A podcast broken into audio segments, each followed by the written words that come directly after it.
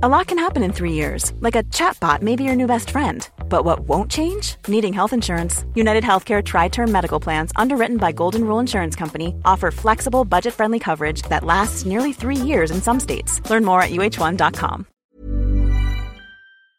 Hey guys, Ryan Sprague here. The following is the first bonus episode that became available to my Patreon subscribers. I've decided to make it available to everyone so that you get a sneak peek of what to expect by becoming a patron of the show. Somewhere in the Skies is always free to consume, but not free to create. I've made this campaign to help make the show bigger, better, and honestly, to merely exist. Podcasts are not cheap to make, and every penny helps in assuring the show continues. Just like everyone else around the world, I work too many hours a week for too little pay. And somewhere in the skies is my release, my sanctuary, my passion of pure curiosity, outside of paying bills to survive, of course. So, with your help, I can possibly make Somewhere in the Skies my main source of income and focus all my time, efforts, and resources in bringing you the most content, both in quality and quantity, so that we can continue searching for answers to these mysteries together. To learn more about the Patreon campaign and to become a subscriber today, visit patreon.com backslash somewhere skies. Thank you so much for your support. Enjoy the episode where we relive the 1975 Carlos de Santos UFO incident. And remember, keep your feet on the ground, but never stop searching somewhere in the skies.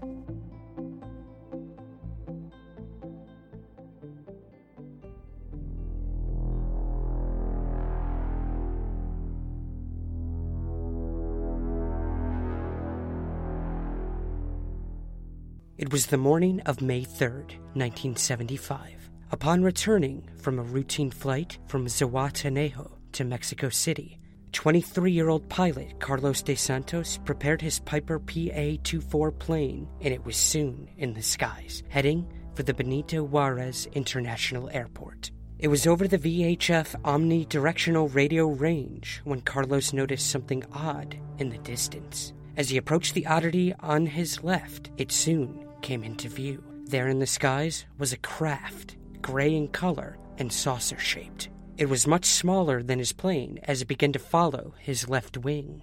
It had what appeared to be a cockpit of some sort on the top with a blackened out window. As Carlos stared in awe at the craft, he had a strange feeling that he was being watched from the other side of his plane.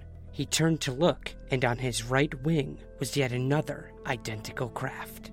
Carlos now felt uneasy, but before he could even process what was happening, a third craft appeared directly in front of his plane, descending beneath the front. Reacting on impulse, Carlos dipped the nose of the plane to observe where this craft had gone. To his surprise and dismay, the craft was a little too close for comfort, hitting and scraping the fuselage, damaging the landing gear of the plane. It was at this point that Carlos no longer felt in control of his Piper plane. No matter what he did to try to get a handle of the plane, nothing was working.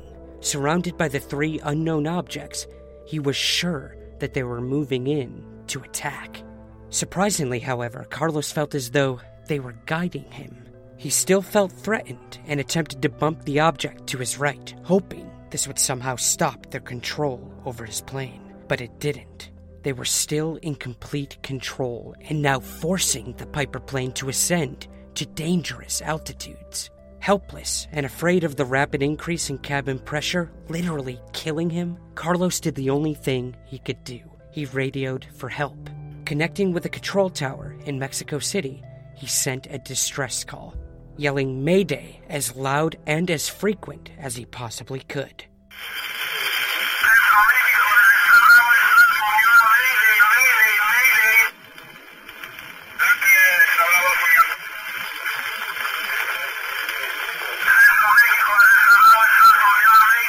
He went on to describe what was happening, stating that, quote, I have three unidentified visual objects flying around me, end quote.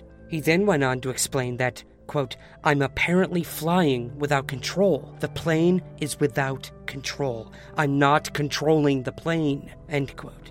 The control tower instructed him to decelerate and descend, but Carlos explained that he couldn't. He believed this was the end. But just as he lost all hope, the objects seemed to distance themselves and begin to head toward the nearby Mount Popocatépetl volcano at unbelievable speeds. The objects soon disappeared out of sight, and Carlos regained control of his aircraft. He notified the control tower of such, but the issue remained that his landing gear was damaged beyond control.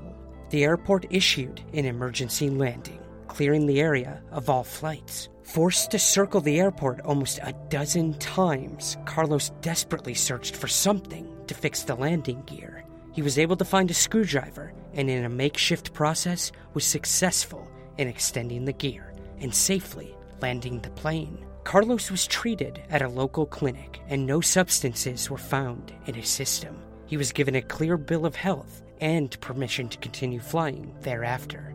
Any doubt that the event occurred were squashed when the radar operators at the control tower that day testified that they did indeed view the objects in real time as they were making the maneuvers that Carlos had been reporting. According to UFO researcher Miguel Romero, an affidavit was recorded in official minutes of the General Directorate of Civil Aeronautics by the Officer of Aeronautical Authority for the International Airport of Mexico City. The case caught international attention, and soon news outlets wanted to speak to Carlos about what had happened. The case was also investigated by Project Blue Book under the guidance of Dr. J. Allen Hynek. The government hired astronomer who officially looked at UFO cases. On several occasions, Carlos was visited by what can only be described as men in black. He was told not to speak of what had happened, or he and his family could suffer consequences. But he was adamant about getting his story out to the public, and even until this day continues to speak out about it.